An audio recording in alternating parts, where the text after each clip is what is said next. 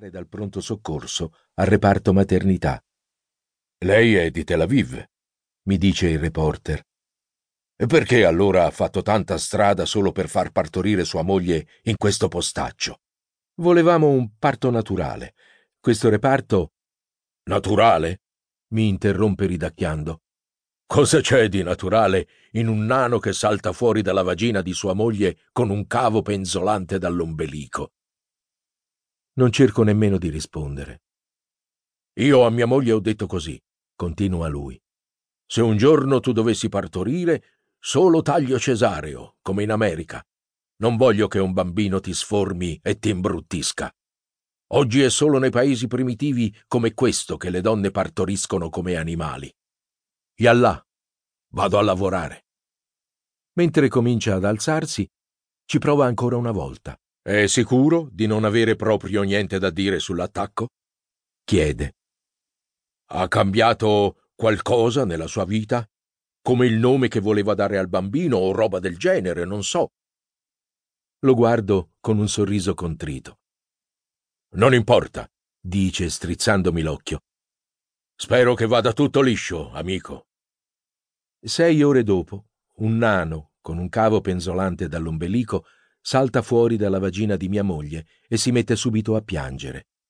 Cerco di calmarlo, di convincerlo che non c'è nulla di cui preoccuparsi, che quando sarà grande qui in Medio Oriente tutto si sarà aggiustato.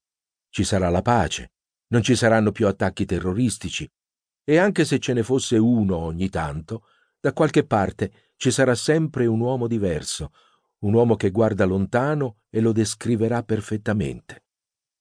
Lui si calma per un minuto e poi considera la mossa seguente. Dovrebbe essere ingenuo, visto che è un neonato. Invece non la beve neanche lui. Dopo un attimo di esitazione e un piccolo singhiozzo, riprende a frignare. Bambinone. Quando ero piccolo, i miei genitori mi portarono in Europa. Il clou del viaggio non fu il Big Ben o la Torre Eiffel, ma il volo da Israele a Londra, specificatamente il pasto. Sul vassoio c'era una minuscola lattina di Coca-Cola e accanto a lei una scatola di cornflakes, non molto più grande di un pacchetto di sigarette.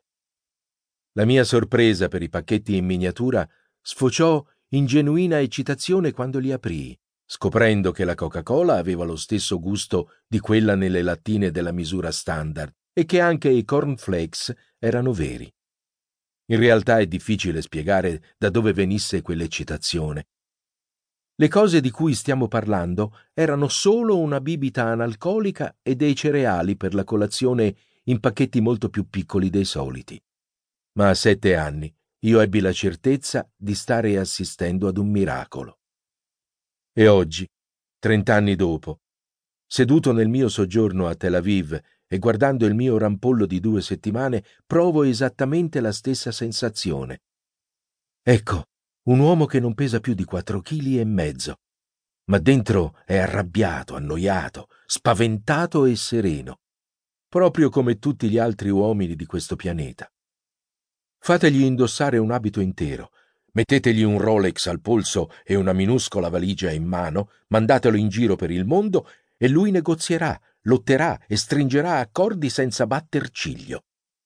Non parla, questo è vero, e si insudicia come se non ci fosse un domani. Sono il primo ad ammettere che ha ancora qualcosa da imparare prima di poter essere lanciato nello spazio o autorizzato a pilotare un F-16 ma in linea di massima è una persona completa, chiusa in un pacco di 48 centimetri, e non soltanto una persona qualsiasi, ma una molto estrema, un eccentrico, un personaggio, di quelli che rispetti, ma forse non puoi capire fino in fondo. Perché, come tutte le personalità complesse, a prescindere dalla statura o dal peso, ha molte sfaccettature. Mio figlio l'illuminato come uno che ha letto molto sul buddismo e ha ascoltato due o tre conferenze tenute da guru e persino una volta ha avuto la diarrea in India. Devo dire che il mio figlioletto è la prima persona illuminata che io abbia mai incontrato. Vive davvero nel presente. Lui non cova risentimenti.